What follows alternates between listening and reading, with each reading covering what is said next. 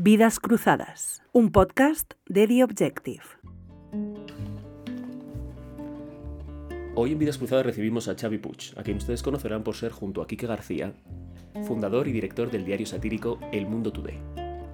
Xavi Puig colabora además con varios medios de comunicación, pero está con nosotros hoy aquí para hablar de su primera novela, titulada La mejor persona, editada por Temas de Hoy.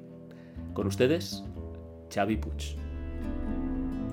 Xavi Puig, bienvenido. Muchas gracias. Es un placer tenerte con nosotros, poner rostro a uno de los creadores de, una web que nos ha, nos ha, hecho pasar muy buenos momentos a muchos españoles. ¿no? Creo que podemos darte, que puedo darte las gracias en nombre, en nombre de muchos de ellos. gracias. Em, antes de entrar en eso y entrar en la novela que acabas de publicar, La mejor persona, quería que nos contaras un poco sobre ti, de dónde, de dónde vienes, de dónde sales. Bueno, yo mm, hace 16 años que vivo en Madrid, pero soy de Barcelona. Eh, estudié filosofía en la Universidad de Barcelona y luego estudié comunicación audiovisual. Esto es un poco el currículum. Hice también un máster luego de, dirección y producción de cine y tele. Y este es todo mi currículum académico.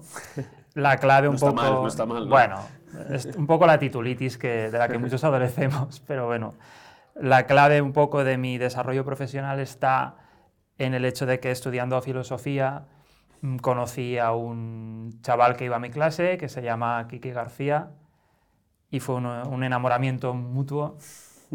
Y ya empezamos como a, eh, a, pensar, a crear cosas, digamos, eh, a ejercer un poco esa, esa, labor creativa, aparte de que éramos estudiantes muy aplicados y compartíamos un poco los mismos intereses. Ahora, antes de, de, seguir por ahí, o sea, ya estamos en la facultad donde conoces a Kike, cuéntame por qué estudias filosofía. Mira, yo creo que estudié filosofía porque se me daba bien en, el instituto. Y es muy sencillo que lo que se te da bien te acabe gustando. En mi caso fue primero el que se me diera bien. ¿Y por qué me abracé la filosofía? Pienso que porque venía de una etapa de escolarización que no fue especialmente grata para mí. No es que sufriera acoso ni nada de eso, ¿eh? me refiero a que en mis notas pues, yo siempre arrastraba pues, cuatro o cinco suspensos, eh, no me interesaba nada de lo que se impartía en el colegio y mi autoestima estaba muy lastrada. Entonces, de repente, encontré en la filosofía un ámbito en el que sí que me desarrollaba con cierta soltura y, eso facilitó que me inclinara por, por, estudiar la carrera, la verdad. La filosofía es eh, una disciplina que, que exige una, ¿no? una capacidad de, de, pensamiento abstracto y, de, y, mm. analítico. ¿Tú sabías que, que, tú eso lo tenías o lo fuiste descubriendo sobre, sobre la marcha? Sí, mmm, yo siempre me... Yo siempre afronté la vida, digamos, eh, más desde el pensar que desde el hacer. Creo que es algo que viene ya en el carácter. De niño era más bien introvertido, es decir, tenía todo, toda la pinta del que de mayor será un nerd total. ¿no? Eh, respondía a ese perfil. Yo mm, hablaba antes de, de, descubrir la filosofía como ese, ese, área en la que me desenvolvía bien, pero es cierto, también debo decir que cuando tenía, yo que sé, unos 13 o 14 años, eh, el profesor de lengua catalana nos encargó a todos de la clase que escribiéramos una redacción y luego nos la hizo leer a cada uno pues, en público. ¿no? Y recuerdo que el relato que yo escribí llamó mucho la atención, llamó mucho la atención tanto de mis compañeros como sobre todo el profesor, que luego me, me citó en una parte y me preguntó si yo escribía. Eh, le dije que no, que no, que no lo hacía de forma sistemática, pero que me gustaba y bueno, me animó mucho a que escribiera y la verdad es que lo consiguió. Con lo cual ya desde entonces me refugié en, en lo verbal, en la escritura, en esa parte más intelectual, sin ser un pedante, porque también tenía mucho sentido del humor y no era tampoco un pedante, pero bueno, estaba claro que, que mi destino iba a ser un poco cualquier disciplina que tuviera que ver con, con, el análisis conceptual y demás. ¿Y tú eras gracioso? O sea, tú, sí, sí. O sea, tú estabas en un grupo de amigos y tú eres el que tenía los golpes ingeniosos y el que sí, sabía sacarle esa amiga. Ese, ese, tipo de gracia. O sea, no, no es una gracia más, eh, pues sí, de tener un golpe de ingenio o de, de, hacer de repente un comentario que no te esperas. mm, no de contar chistes. Ujú. ¿vale? No, no era el gracioso de la clase en el sentido de el notas, el que más se, se hace oír, ¿no? pero sorprendía precisamente por el contraste con mi seriedad habitual. No eras Joaquín. No, yo, no, no, exacto, es- eso, eso me refería. Que, Sí, sí, sí. que sin desmerecer, son perfiles distintos simplemente. Entonces yo no, no llamaba mucho la atención normalmente, pero de repente, ¡pam!, la soltaba. Entonces sí que tenía fama en el colegio de, de ser divertido.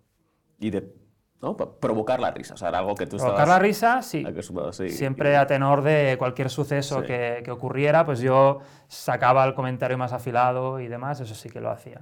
Y entonces tú estás en, el- en- decides estudiar filosofía y estás en el salón de filosofía y, y encuentras aquí que, es como la horma de tu zapato. o- Sí, yo, además teníamos un perfil. Yo, yo iba con americana negra de pana, que ya ¿Coderas? no tanto, Mm. no tanto, pero bueno, un poco ese perfil. No llevaba gafas aún, pero, pero vamos, nerd total. Kike, en cambio, iba siempre con camisa, pero con un pelo que llamaba mucho la atención. Aún tiene ese pelo, de hecho, y siempre se sentaba en primera fila. Y ni él ni yo hablábamos mucho, no es que preguntáramos mucho en clase ni nada de eso, pero, pero intercambiamos algunas palabras entre clase y clase. Luego ya fuimos a una conferencia que dio Agustín García Calvo en la facultad y esa conferencia que todo el mundo se tomaba muy en serio, nosotros dos nos la, fuimos incapaces de, de no soltar carcajadas con lo que decía Agustín García Calvo. Esa es la verdad. Y, y ahí vimos que teníamos una misma forma de reaccionar ante determinadas propuestas filosóficas. eh, luego, pues, mm, pues eso, nos hicimos amigos, por, por resumir. Sí, y se convirtió pues, en, mi, en mi pareja profesional. Y bueno, te diría que es como un hermano para mí y que nos adoramos. Me interesa eh, mucho est- esta, esta imagen de vosotros dos escuchando a Agustín García Calvo y, y digamos quitándole la solemnidad a, bueno, a lo que sabemos que son las aulas de filosofía, ¿no? porque en, en filosofía los, los filósofos tienen muchas virtudes, pero por lo general, bueno, a ver, puedo pensar en Hume, por ejemplo, que sí, que sí tiene textos que son graciosos y, y es irónico, pero, pero por lo general tampoco uno se ríe a carcajadas, ¿no? leyendo a Kant o leyendo a Hegel. Em, y esto infunde también una cierta seriedad, también, bueno, pues el postureo de la juventud, de que quieres parecer como muy listo y tal, ¿no? Y entonces me interesa que vosotros vierais como eso sin solemnidad, ¿no? Es decir, que, que vuestro humor empezara ahí, de hecho hacéis una web Sí. Eh, claro, tienes que tener en cuenta que lo que estás tú describiendo se producía de manera literal en la facultad. Yo me acuerdo un día que Kike y yo subíamos a la biblioteca, digo subíamos porque había unas escaleras así como medio en espiral, y, y en, en un rincón de esas escaleras había dos personas jugando al ajedrez. Es como, venga ya, hombre, no, no me fastidies, ¿en serio? Entonces nosotros nos reíamos un poco, pues, a ver, reíamos internamente, pero nos hacía mucha gracia ese creérselo mucho, ¿no? Sí, sí. ese rollo de llevar fulard y, Ujú. y de darse aires, ¿no? Que es algo, en fin, que forma parte de la motivación Ujú. del, del estudiante, que, que, pues eso, del motivado, ¿no? Sí, sí, claro. Eh, nosotros, en cambio, sí teníamos. Rehuíamos la solemnidad porque no, no- éramos incapaces de, de tomárnosla en serio. Sin embargo, nos interesaba mucho la filosofía. Éramos muy estudiosos. Eh, cuando creamos la página web sponkiforme.com, que es la que, la que mencionabas, eh, el- Que sigue activa, lo digo aquí Sigue activa para quien quiera ver lo que hacíamos entonces. Eh, se vendía como una revista electrónica de filosofía o algo así, ese era el claim. Y básicamente lo que hacíamos era re- reírnos de la solemnidad de la filosofía, pero ojo, porque no dejábamos de hablar de filosofía. Había un curso, por ejemplo, de estoicismo impartido por Paris Hilton, que en aquel momento Paris Hilton era, era un personaje del que se hablaba mucho. Y tú Era leías... como la Kardashian de entonces, ¿no? Era, Ese- ese perfil, efectivamente. ¿no? Entonces tú leías el curso de estoicismo de Paris Hilton y te quedabas con algunas nociones de, de- de- de estoicismo realmente. ¿no? Luego había un diccionario de filosofía que se suponía que había redactado eh, una de las mujeres de la limpieza de la facultad, que era muy- también muy crítico, que en fin era de humor de ingenio, y luego había relatos también, y hasta llegamos a hacer entrevistas a los profesores, por supuesto desde un enfoque humorístico, y los que tenían una vis cómica, lo- los que eran más jumianos, en el, sen- en el carácter al menos, se prestaron y... y me acuerdo, por ejemplo, Enrique Lynch, que, que era un tipo que era muy serio, pero, pero también tenía retranca.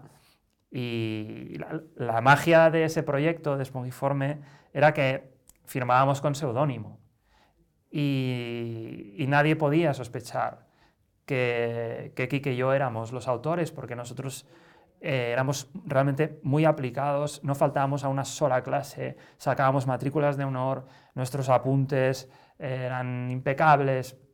Y claro, la gente asocia el humor a, pues, al gamberrismo, ¿no? Ujú. Y no tanto a, a un perfil como el nuestro. Sí, lo, lo aplicado, ¿no? Sí, entonces nosotros llegamos a, a vernos en la situación de estar haciendo cola en la cafetería y tener delante un profesor pues, de metafísica o eh, comentando, ¿y estos tíos de Espongiforme quiénes serán?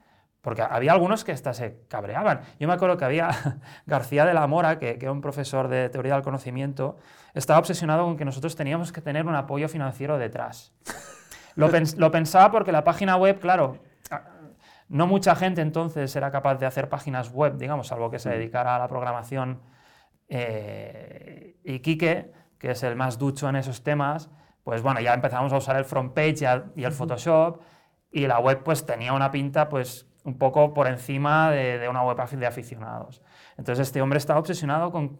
Yo creo que había cierta paranoia de aquí hay otros profesores que, que- que se est- están aprovechando para reírse de, de compañeros o de determinados enfoques filosóficos, porque hay que tener en cuenta que, a ver, hay, como grupos, ¿no? Por un claro. lado estaban los profes del Opus, que eran los que impartían filosofía, por supuesto las optativas de teología, filosofía de la naturaleza, y luego estaban, por ejemplo, los, los más anglosajones, los que habían estudiado en Stanford, becados nuevamente por la Caixa, y que volvían de Stanford con la cabeza absolutamente en otro sitio comparados con los profesores, los catedráticos que estaban en la Universidad de Barcelona. Era, digamos, la savia nueva que practicaba una filosofía de corte anglosajón, mm, filosofía analítica, que un poco la típica dicotomía de, de analíticos y continentales, Sí, pues sí. Esa, esa especie de... Esos dos mundos también colisionaban cuando nosotros estábamos estudiando. Y como estudiante tú, de repente ibas a una clase de metafísica donde estudiabas a Santo Tomás y a la hora siguiente tenías, pues, estudiabas a Frege, ¿no? La filosofía del lenguaje, y una cosa pues parecía que no tenía nada que ver, al menos la manera de, de enfocarlo.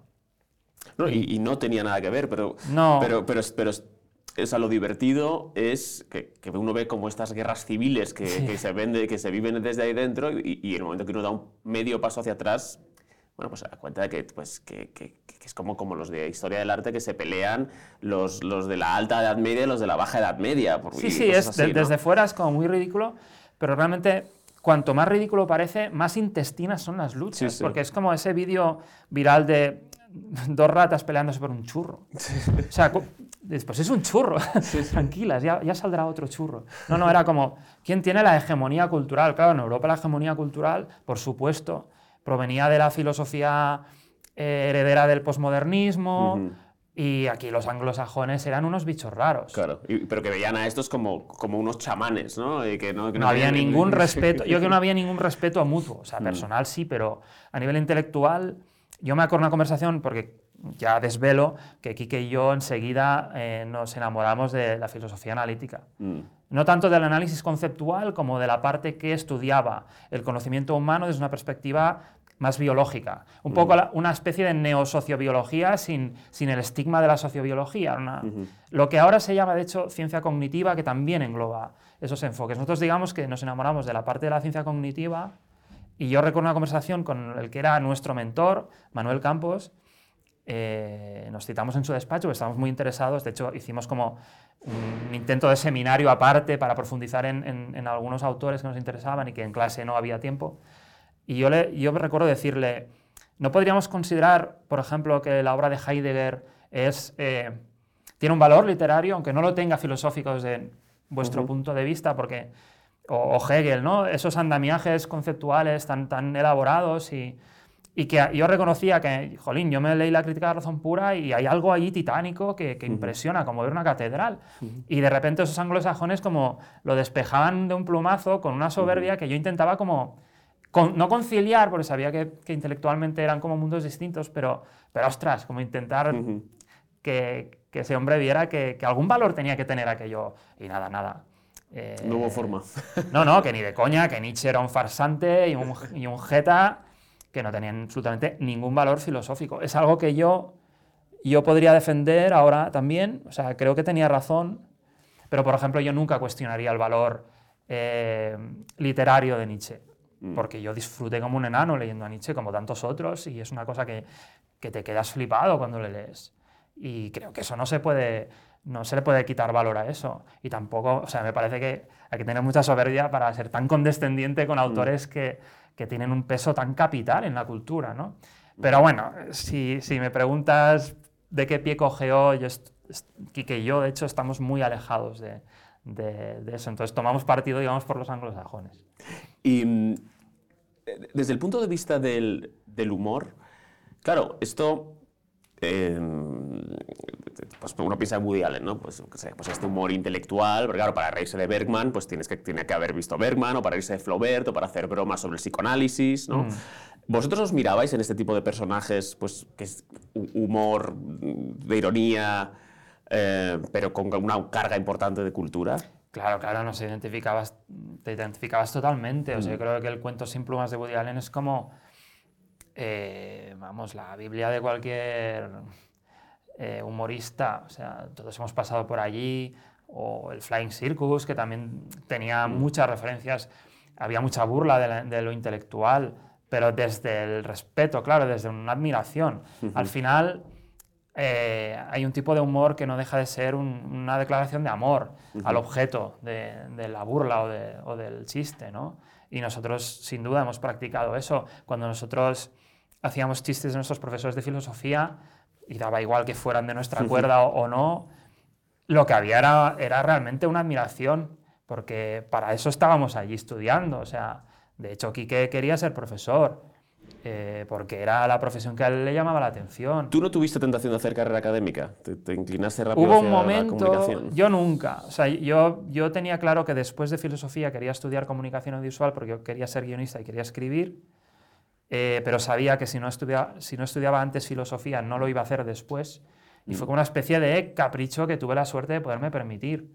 Además, la carrera era barata, relativamente comparada con otras, y, y bueno, pues dije, hagamos esto que me apetece y también por lo que te comentaba al principio, yo estaba muy necesitado de un ámbito en el que pudiera eh, sobresalir, al menos académicamente. Pero no, yo no quería ser profesor para nada, pero es verdad que cuando estaba en el cuarto curso, ya muy metido en, en lo de la filosofía analítica, tuve un profesor que me medio tentó para que fuera a Nueva York, a la Universidad de Nueva York, a, a hacer un doctorado y a estudiar ya con vistas a dedicarme a lo académico, porque él creía que se me daba muy bien.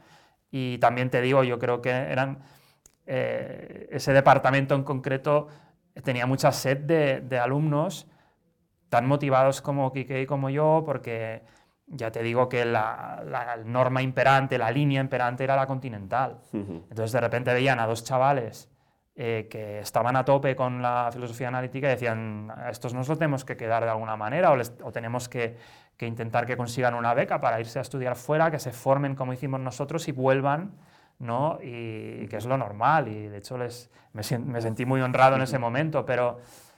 Y me lo planteé, realmente me lo planteé, pero, es, pero al final pensé, no, es que, es que yo, el plan era, era el otro y además es que es lo que quiero hacer. ¿Cuándo se supo que erais vosotros quienes estabais detrás de esta web? Se supo tarde, se, supe se supo cuando yo creo que el Mundo Today ya existía. Ah, sí. Ah. Sí, y yo creo que...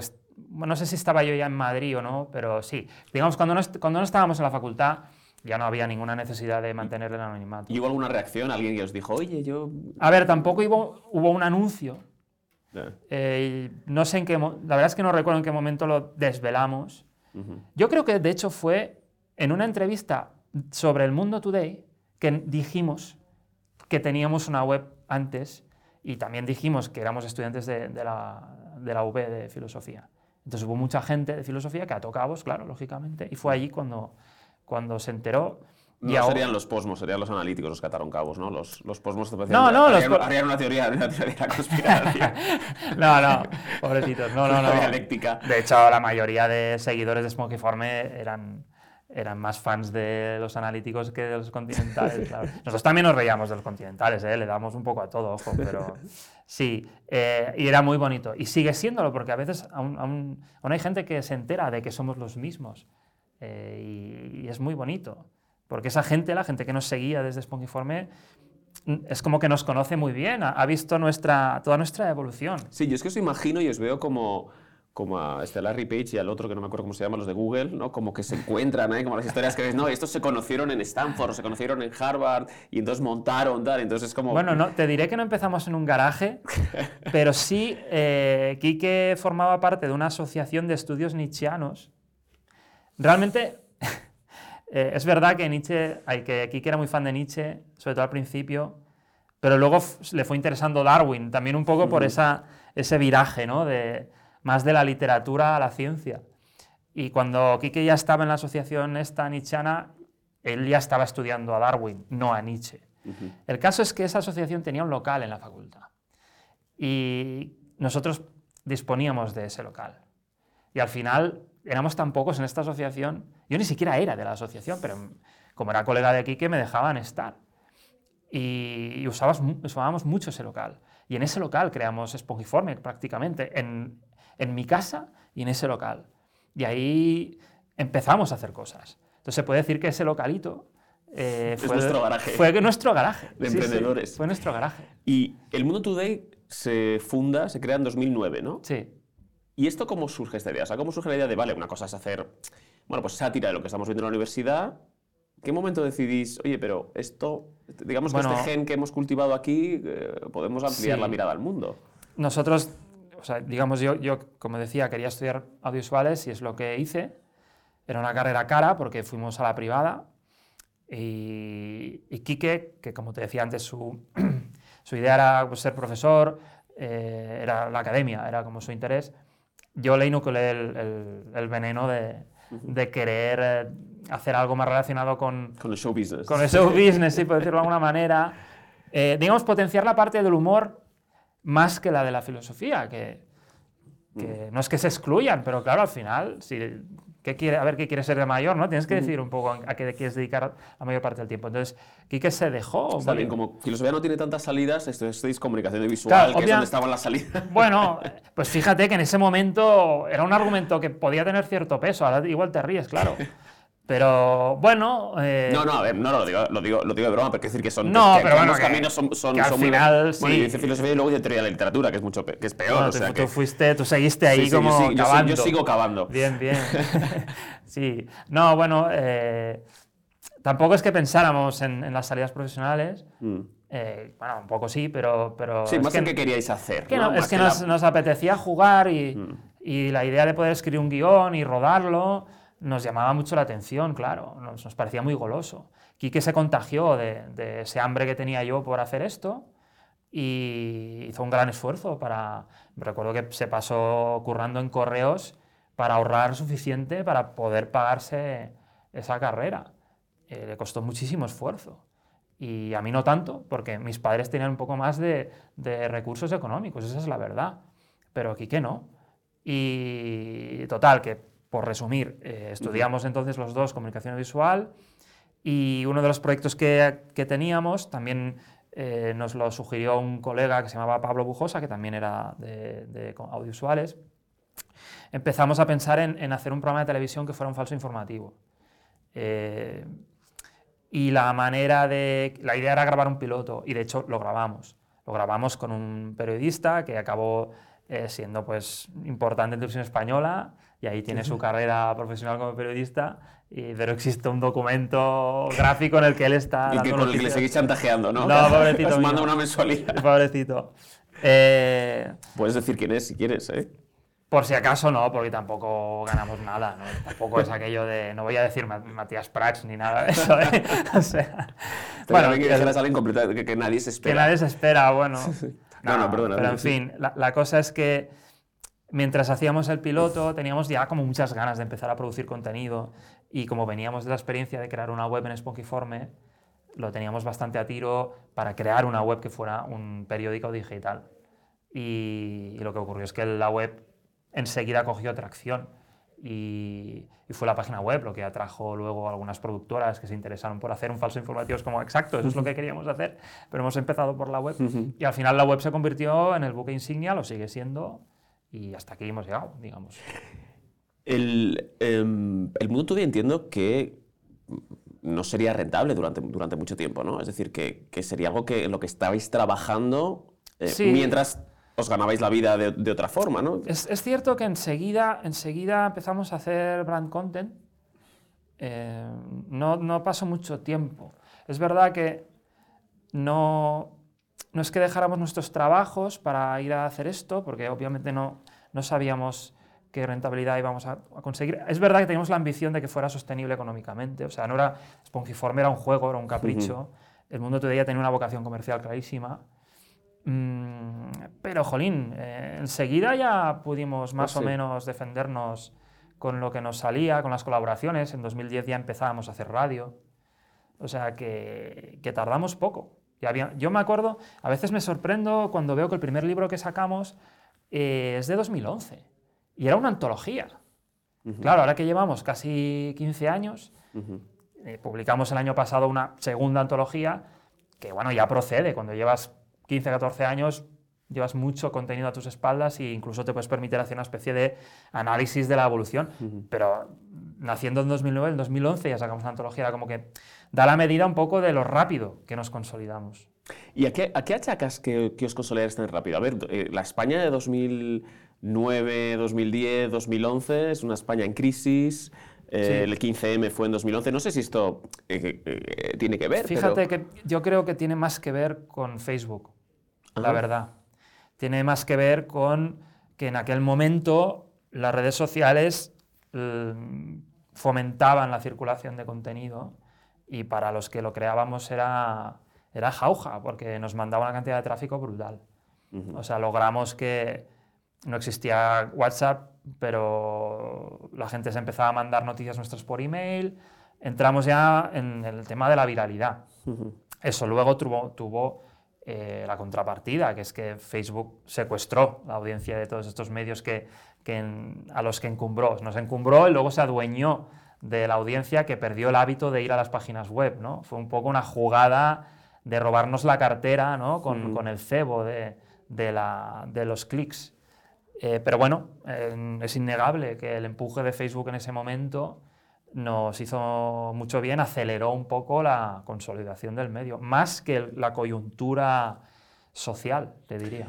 Pero bueno, para que Facebook os, os encumbre, tenéis que hacer material digno de ser encumbrado y que, la gente, y que la gente quiere leer. Pero hacíamos mucho, yo en aquel momento eh, no quería hacer humor de actualidad, lo hacíamos, pero eh, no me gustaba porque era lo que se hacía en televisión y yo quería hacer... Yo no quería hacer lo que se estaba haciendo en televisión. Quería ofrecer algo distinto. Y el amor de actualidad me da mucha pereza. Entonces, las noticias del mundo today inicial eh, tienen un componente mucho más costumbrista, de ingenio, eh, evergreen que se dice ahora, ¿no? Perenne. y la actualidad ya nos arrolló cuando, como dices, era insoslayable. O sea, eh, empezó a hablar más de política que nunca ¿no? en el discurso público. Eh, los primeros grandes escándalos del rey, ¿no? Eh, bueno, el paso de, Zapatero, Rajoy, todo esto. Claro, Entonces ya la, la, actualidad cogió el protagonismo que sigue teniendo. ¿Y mm, no temíais quedaros sin ideas? Decir, ¿no? que, el humor se os agotara, decir, bueno, pues es que, aparte que la, que la, que, la realidad usaba, imagino, bastante competencia ¿no? con, con, con lo que sucedía, em, este, este miedo a la página en blanco sobre todo cuando, no, cuando queríais desvincularos de la, de la actualidad, porque quieras que no, la actualidad pues te, siempre te, te, va, te, va, cebando, te inspira y te, y te, suministra ¿no? material. Pero si quieres alejarte de la realidad, claro, es, es, más complicado. ¿no? Estas crisis de creatividad las... Yo creo que, yo creo que pues ese miedo se suele proyectar desde la gente que no se dedica eh, a esto, que, cree que, empezamos el día esperando que, baje del cielo una idea.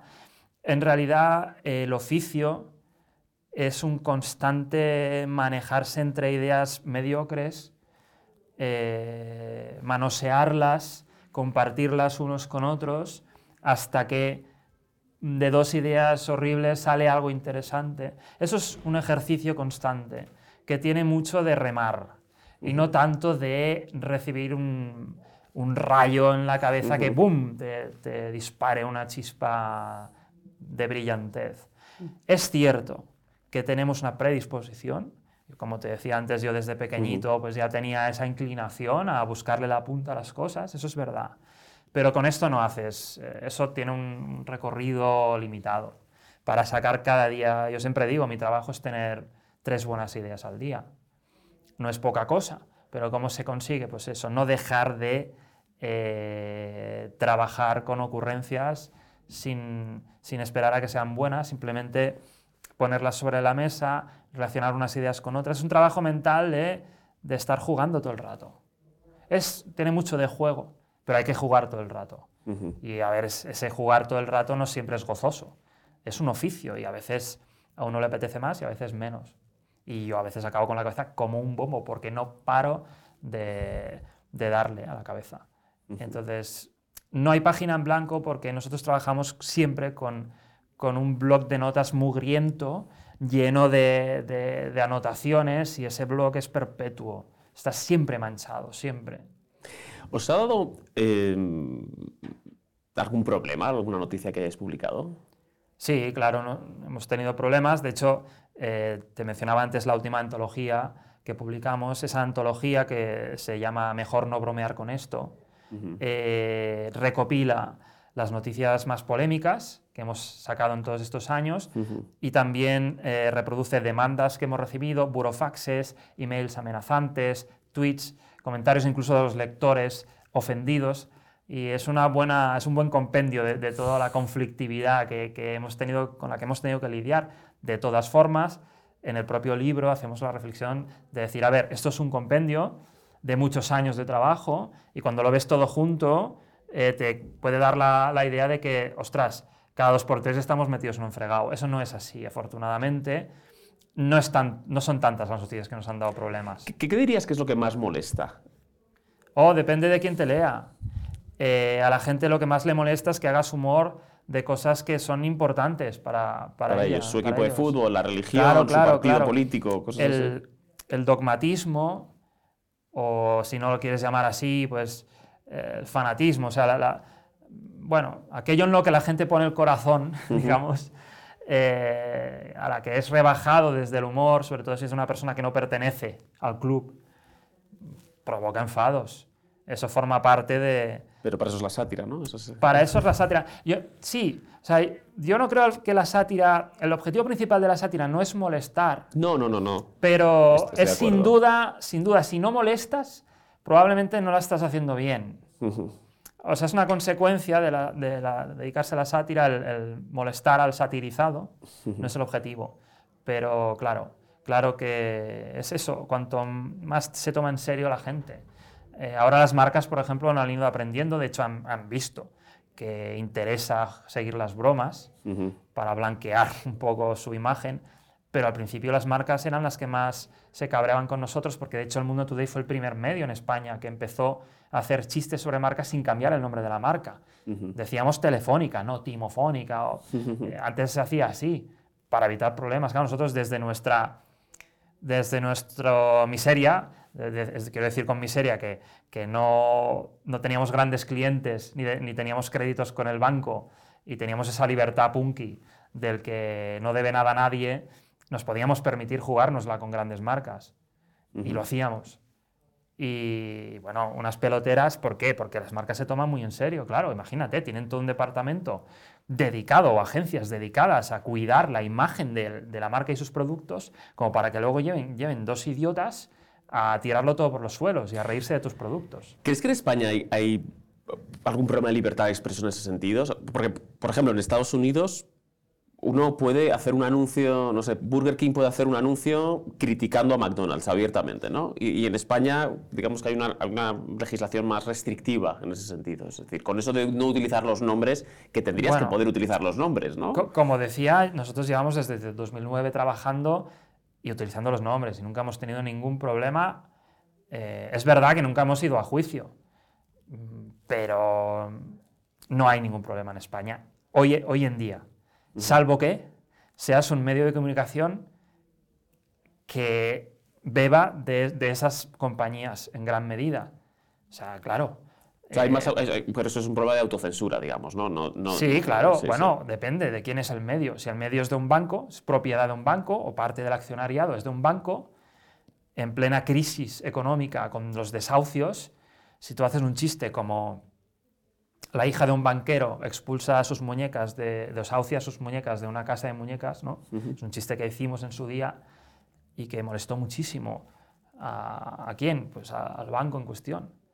Eh, pero eso nos ha pasado siempre que hemos trabajado, hemos colaborado con, con medios que están en todo el entramado del IBEX. Nosotros somos unos francotiradores, un verso libre, digamos, que sí, mm, interactuamos con las marcas para campañas concretas, pero ni están en nuestro accionariado, ni les debemos ningún favor. ¿Y los políticos os han dicho cosas alguna vez? Supongo que a lo mejor más en persona o... No, bueno, nosotros procuramos no tener ningún contacto personal con ningún político. Eh, lo hemos tenido puntualmente porque colaborando con la radio esas cosas ocurren. De hecho, teníamos una sección en el A Vivir que son dos días, donde venían políticos y les sometíamos a una especie de concurso moral, se llamaba, para dilucidar si eran buenas personas o malas personas en base a unas preguntas que les hacíamos. De, era una sección de filosofía un poco así de divulgación.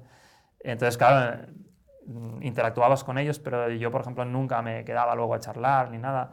No, es decir, siendo educado, ¿eh? siempre educadísimo, siempre, pero, pero no compadrear. El compadreo con los políticos, creemos que si te dedicas a la sátira, no debes, digamos, guardar cierta... Tiene que haber cierta profilaxis, porque... Mm. El francotirador no necesita distancia, ¿no? es, una buena, es una buena manera de, de, expresarlo, sí. Sí, sí, yo creo que sí. Porque, jolines, si tienes que poner a parir a tu amiguete de no sé qué partido con el que te tomas cañas y que tenéis amigos en común, no lo vas a hacer con el desparpajo y la libertad con la que lo harías si no le conocieras. Obviamente, como cualquier otro ciudadano, tienes tus creencias y hay políticos que te caen mejor y te, caen peor, incluso al margen de la coincidencia ideológica. ideológica. A mí hay políticos que son de partidos con los que no comulgo, pero que sí que a priori, a priori, sí, te cae simpático. Este tío me cae simpático, ¿no? Pero no hay, que, no hay que aprovechar que tú eres el del mundo today para compadrear. ¿Y no os han metido caña por no hacer ciertas cosas? Es decir, me puedo imaginar que no haya un político que se enfade porque mm, una noticia del Mundo Today le satiriza algo que ha hecho o algo que ha dicho, sino porque alguien dice, oye, no estáis dando caña suficiente a este o al otro, ¿no? Esto, esto debe ser más constante. Eso, yo, ya no leo los comentarios de, casi, casi no los leo en internet, ¿no? Pero, pero es muy común que haya alguien, tú sacas una noticia de, pues de Feijó, entonces uno comenta, siempre os metéis con los mismos, a ver cuándo os metéis con Pedro Sánchez. Basta ya de hacerle la pelota que, que esto parece un panfleto, ¿no? Un comentario que, que hemos recibido. Entonces, otro lector le contesta con una sarta de links de noticias, digamos, contra Pedro Sánchez, en plan, a ver si nos informamos antes de sentenciar, ¿no? Y entre ellos, entre los lectores, se van como, eh, van discutiendo a ver, a ver con quién nos metemos más y con quién nos metemos menos. Eh, a ver, eh, hay políticos que dan más juego que otros, igual que hay personas que dan más juegos que mm. otras, y más empresas, más compañías y más realidades. Entonces, sí, eso es, de hecho, cuando, cuando Pedro Sánchez ganó la presidencia, nosotros echamos mucho de menos a Rajoy.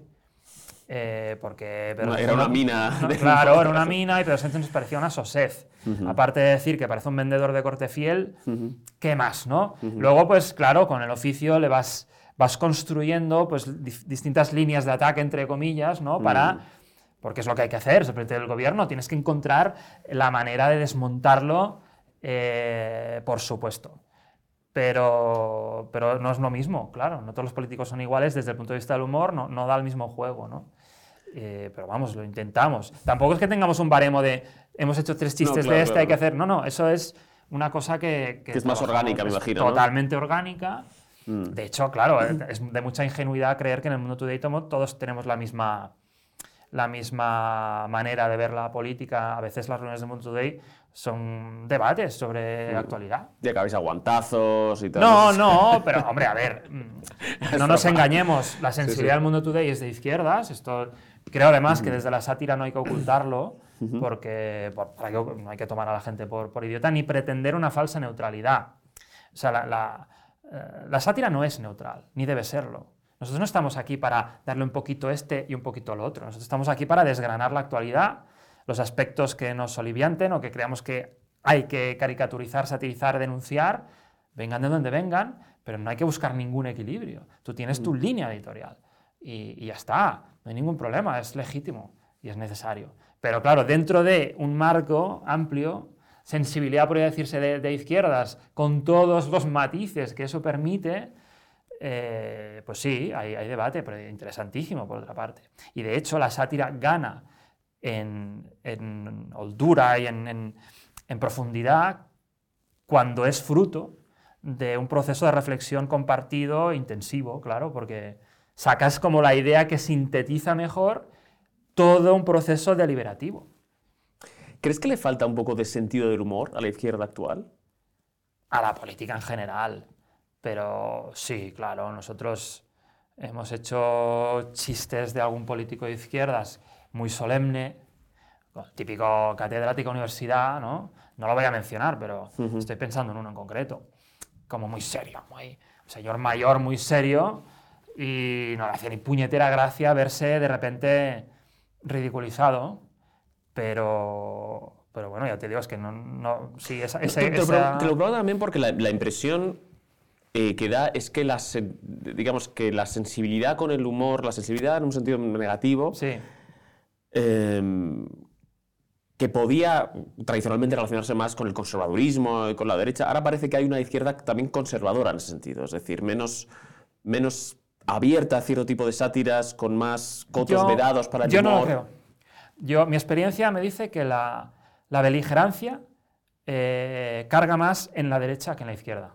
Es decir, el tío que te amenaza con porteo una demanda es Hernando, no es Yolanda Díaz. Ah, y no lo menciono por casualidad. ¿eh? No es nuestro caso, pero yo sé que ha habido movidas con esto. Mm. Eh, llamaditas al intermedio de algún político, los habrá izquierdas y de derechas, seguro. No, pero no, no pero, no, pero beligerancia, sino de la sensibilidad de la gente. Beligerancia de la gente, no de los políticos, sí, sino sí, no, de, la, de la gente, sí. No, ahí se cabrea todo el mundo por igual. No hay, no hay. Pero los que, los que amenazan porque tiene un departamento de abogados, los que mandan burofaxes, suelen ser los de la derecha, ¿eh? no los de la izquierda. Nosotros no hemos tenido, no hemos recibido ningún burofax de ningún partido de izquierda. De derecha, varios. ¿Y por qué?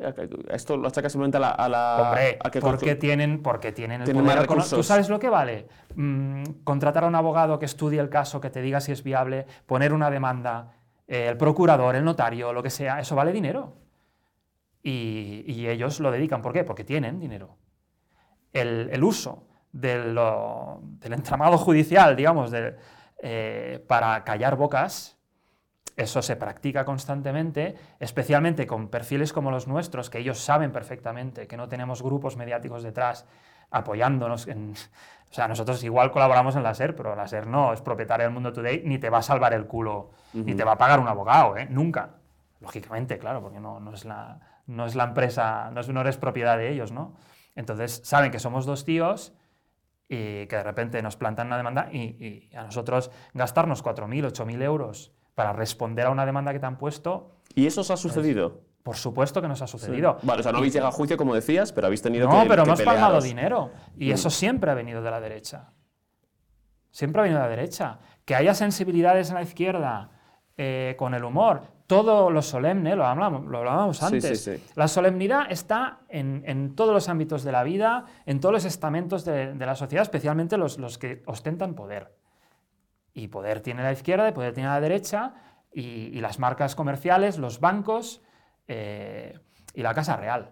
Entonces, allí eh, hay una necesidad de defender la reputación y hay medios para hacerlo. Nos hemos enfrascado a hablar de esto. Bueno, es interesante. Y no hemos hablado de, de- de tu novela, que es la excusa por la que te. que por no la que- tienen nada que ver con por esto que que te aquí. hablando. No, y lo primero que te quería preguntar, porque hay una cosa que, que llevo rumiando desde que hemos empezado a hablar, em, de tu trabajo en el Mundo Today frente a tu trabajo como escritor de la novela, que es la soledad. Es decir, todo, todo lo que has descrito, si no, y no me reunía yo con Quique y esto, y luego nos reunimos y hablamos, hay un debate y es una cosa colaborativa y tal. Hmm. Claro, esta, esta manera de trabajar es completamente distinta, lo de enfrentarte a, Sí, sí. a tu novela. Y bien. Sí, de hecho, mm, yo porque escribí una novela, pues en primer lugar porque sentía que necesitaba enfrentarme a un proceso de desarrollo largo. Mm. Porque yo estoy muy acostumbrado a, a escribir artículos de forma rápida, publicarlos en el momento y, y obtener los likes y los comentarios en el momento. Esa inmediatez, que es muy gozosa, eh, de gratificación instantánea, se podría decir, pues genera una especie de vicio que algo en mí me llamaba a, a romper esa dinámica o al menos a explorar otras cosas que me ofrecieran mayor resistencia, que me costara más hacerlas. Y del fruto de esta inquietud nace, nace la novela, eh, que por supuesto viene de un proceso, es un- implica un proceso de autoexamen y de, de soledad, eh, que en mi caso ha sido muy interesante y se podría decir que hasta transformador. O sea, a mí esta novela, esta novela tenido implicaciones en, en mi vida, ha tenido implicaciones en mi relación con mi entorno, con, con mis amigos y con mi familia. ¿Por qué? Pues porque en ella, aunque no tiene nada, es ficción pura y dura y no hay ningún aspecto literalmente reconocible de mi vida, eh, yo he volcado en ella muchas cosas de mí, cosas de las que nunca había hablado antes.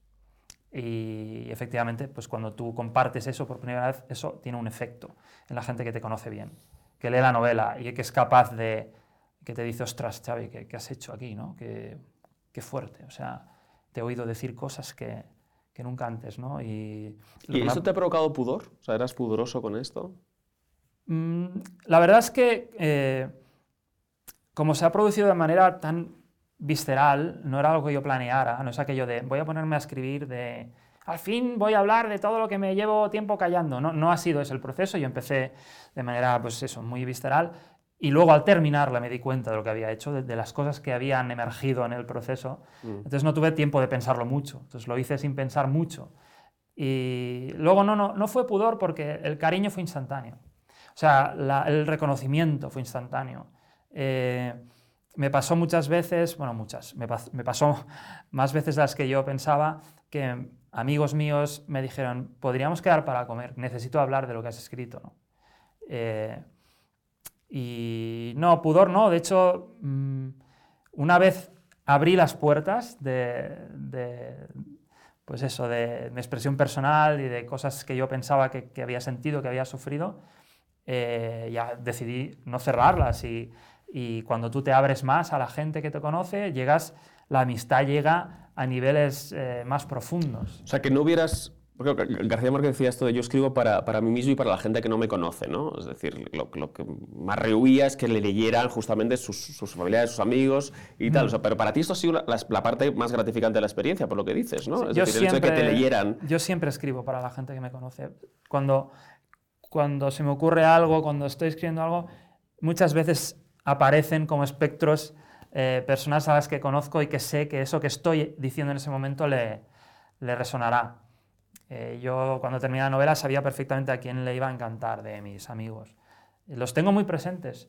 Es como mi foro, ¿no? Es como... Mm. Luego ya, cuan- si eso, todo eso llega a desconocidos y eh, eso ya es, es el objetivo en realidad, ¿no? Es llegar al, al mayor número de gente posible, pero no desde un- una perspectiva de mercadotecnia, sino, Sí, sí. sino de expresión personal. Eso es el ejercicio Claro. de comunicación que, que- que es el arte, la literatura, ¿no? Pero en primer lugar, yo, yo necesito llegar a, a la gente con la que convivo, porque es, es con ellos, con los que, es a ellos a los que me dirijo y que quiero que me conozcan más. Los que nos escuchen estarán diciendo, bueno, a ver, este, este tío que escribe eh, el- esas noticias en el Mundo Today, ¿cómo puede ser que este libro sea, haya sido una experiencia, pues, bueno, un poco catárquica, íntima, personal? Y bueno, lo primero que han de saber es que la voz que habla en este libro no tiene nada que ver con la voz que habla en el Mundo Today. Es decir, esto es un, No, un de- relato muy distinto. Sí, es en primera persona y, y esa, esa persona es un individuo peculiar que tiene muchas dificultades para relacionarse con los demás, eh, para integrarse en la sociedad, es un tipo pues, un poco roto. Su manera de, de expresarse es particular. Para ser una primera novela, eh, yo como autor tengo cero oportunidades de lucimiento. Es decir, mi escritura, digamos, no se manifiesta. O sea, lo único en lo que me puedo lucir es en el oído y la capacidad de mimetizar la manera de expresarse que tendría una persona así, como la que yo he configurado, ¿no? Esa capacidad de disfrazarme de otra persona. Esa habilidad sí que puedo lucirla. Pero más allá de eso, eh, mi form- yo no escribo como esa persona. Con lo cual, el que lea esa novela leerá al personaje, no me leerá a mí, salvo la gente que sepa eh, profundizar qué hay detrás de la construcción de un personaje así, cuáles son los temas que entran en juego y por qué a Xavi le- los trata con, con tanta visceralidad. ¿no? La voz de este personaje se puede mm, intuir en un cuento que está disponible online, que yo recomiendo a todo el mundo que lo lea, es un cuento corto que se llama Amiga Famosa, ¿no? Sí. Eh, está en la web Ratas Chillonas. ¿es? Ratachillona.com, es un proyecto de mi compañero Quique García, precisamente. Ah, pues, pues ahí lo tienen y es, eh, bueno, un chico que eh, recibe un mensaje, se entiende que por Facebook, no sé si está explícitamente mencionado, pero es algo así, ¿no? O, o sí, se, Instagram, o ent- una se entiende que es por Facebook. Sí. sí. Eh, de una ex compañera de, de una ex compañera del, Del colegio sí. que quiere retomar el contacto, pero que a él le sorprende porque esta chica se ha vuelto una chica muy famosa, ¿no? sí. Y bueno, pues tienen un intercambio y luego un- una quedada, pero lo que destaca es eh, la voz de ese personaje que está contando la historia de una manera pues, pues atropellada, eh, con, con- con coloquialismos, y con, nerviosismo, con... Sí, de, de hecho él está en el médico.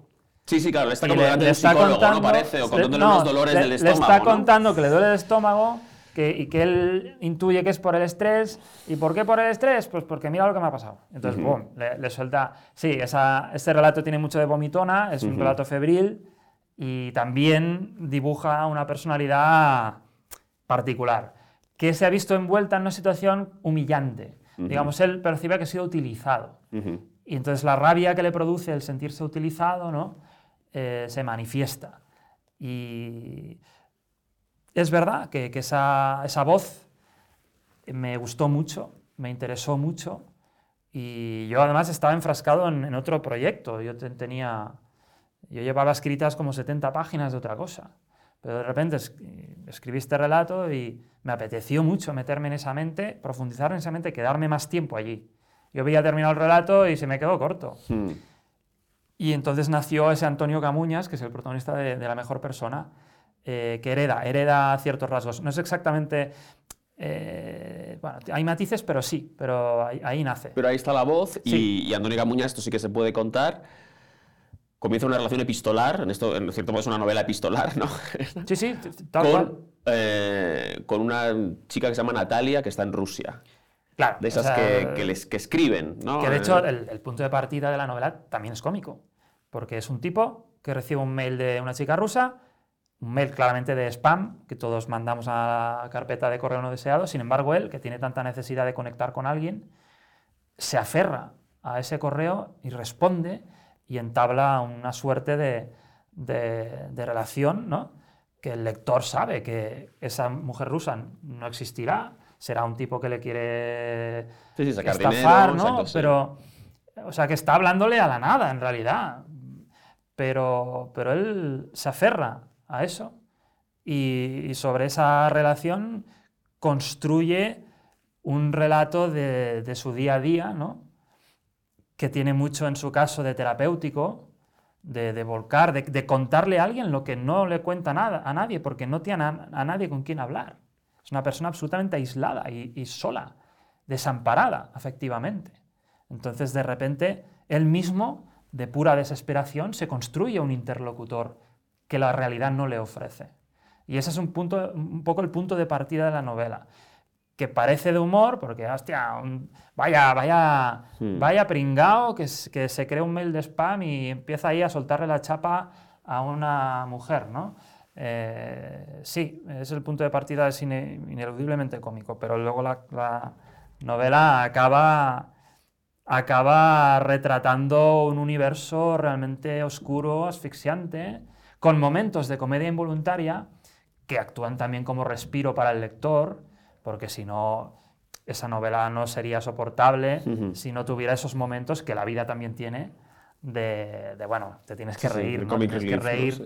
Y entonces sí, la novela tiene muchos momentos de reírse y muchos momentos de sufrir por el personaje, porque al principio empiezas viéndole como un pobre hombre y sobre todo tú te ves muy distinto de este tipo, pero conforme él te va contando, le vas viendo más parecido a ti en muchas cosas y acabas identificándote en algunos aspectos, en algunas... En un momento en que él, por ejemplo, eh, tiene la paranoia de que sus compañeros de trabajo han montado un grupo de WhatsApp en el que él no está. Claro, esa sospecha, ese miedo, es un miedo que en algún momento hemos podido tener todos. No hace falta ser Antonio Camuñas para tener miedos sobre si los demás mm, nos quieren o no nos quieren, o hablan de nosotros, eh, y más en esta época en la que estamos tan expuestos. ¿no? De repente nuestro ego es una cosa muy frágil. Eh, con lo cual el lector yo creo que acaba siendo del equipo Camuñas 100%, y es verdad que le ves tomar malas decisiones una y otra vez, eh, pero ya tu actitud como lector ya no es de distancia irónica, sino es de, como en las pelis de miedo, ¿no? No bajes al sótano, ¿cómo se te ocurre bajar al sótano que está el malo y te va...? Pues sí, baja al sótano, claro, porque es una peli de miedo. Entonces eh, hay momentos de que la trama se va complicando, sobre todo ya la segunda mitad de la novela, la trama empieza a empujar, empieza a rodar cuesta abajo.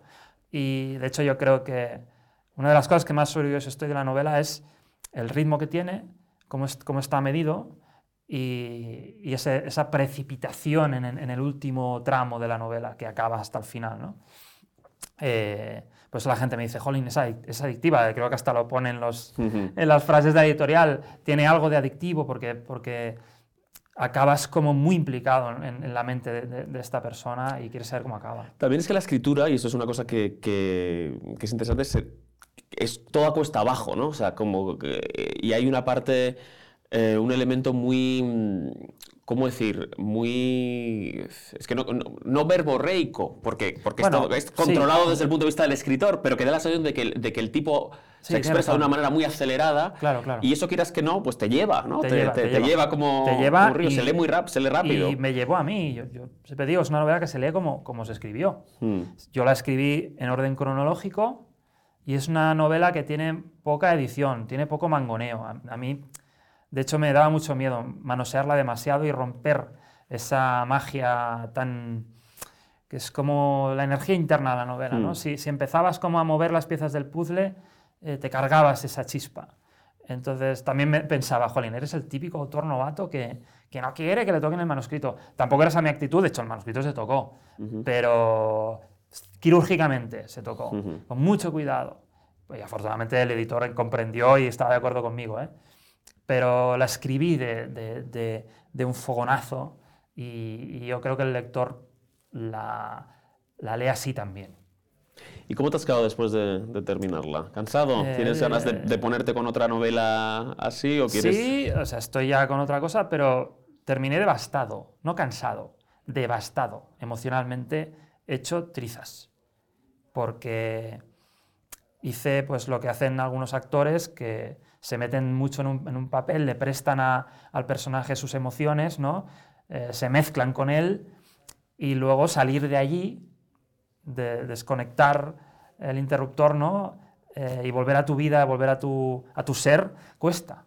A mí me costó, a mí la tristeza, esa oceánica de Camuñas, ese, esa, ser un hámster atrapado, ¿no? Eh, me permeó y necesité un tiempo no pude leer la novela hasta pasado una. Esa novela se escribió hace un año. Yo necesité, para volver a leerla, por supuesto la empecé a mover tarde a las editoriales y tal, porque es que no podía ni, ni... Y hablaba de la novela con mis amigos eh, y me emocionaba, más de, lo, más de lo normal, más de lo razonable, porque estaba muy tocado.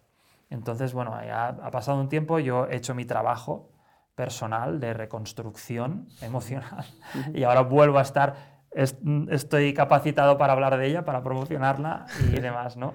Pues la siguiente novela tienes que escribirla sobre un hombre muy optimista, de tal manera que, tú te quedas ahí metido en el personaje. no, no va a ser así porque solo en el conflicto hay... Eso no mueve emociones, ¿no? Necesitamos el conflicto para, para, sacar algo interesante.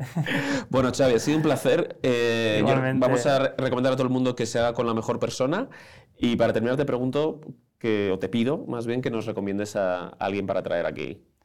Bueno, sería muy interesante que trajerais a Alberto González, a querido Antonio, que aparte de ser uno de mis mejores amigos, es una de las personas más interesantes que conozco. A ver, iba a decir Quique García, pero ya sería como un poco Zipizate, ¿no? redundante, ¿no? no. Claro, es como, ah, claro, vas a de año, a, tu, de- a, tu, a tu partner, ¿no? Bueno, pues por decir a alguien de mi entorno, Genial. sí. Pues tomamos nota. Muchísimas gracias. A vosotros.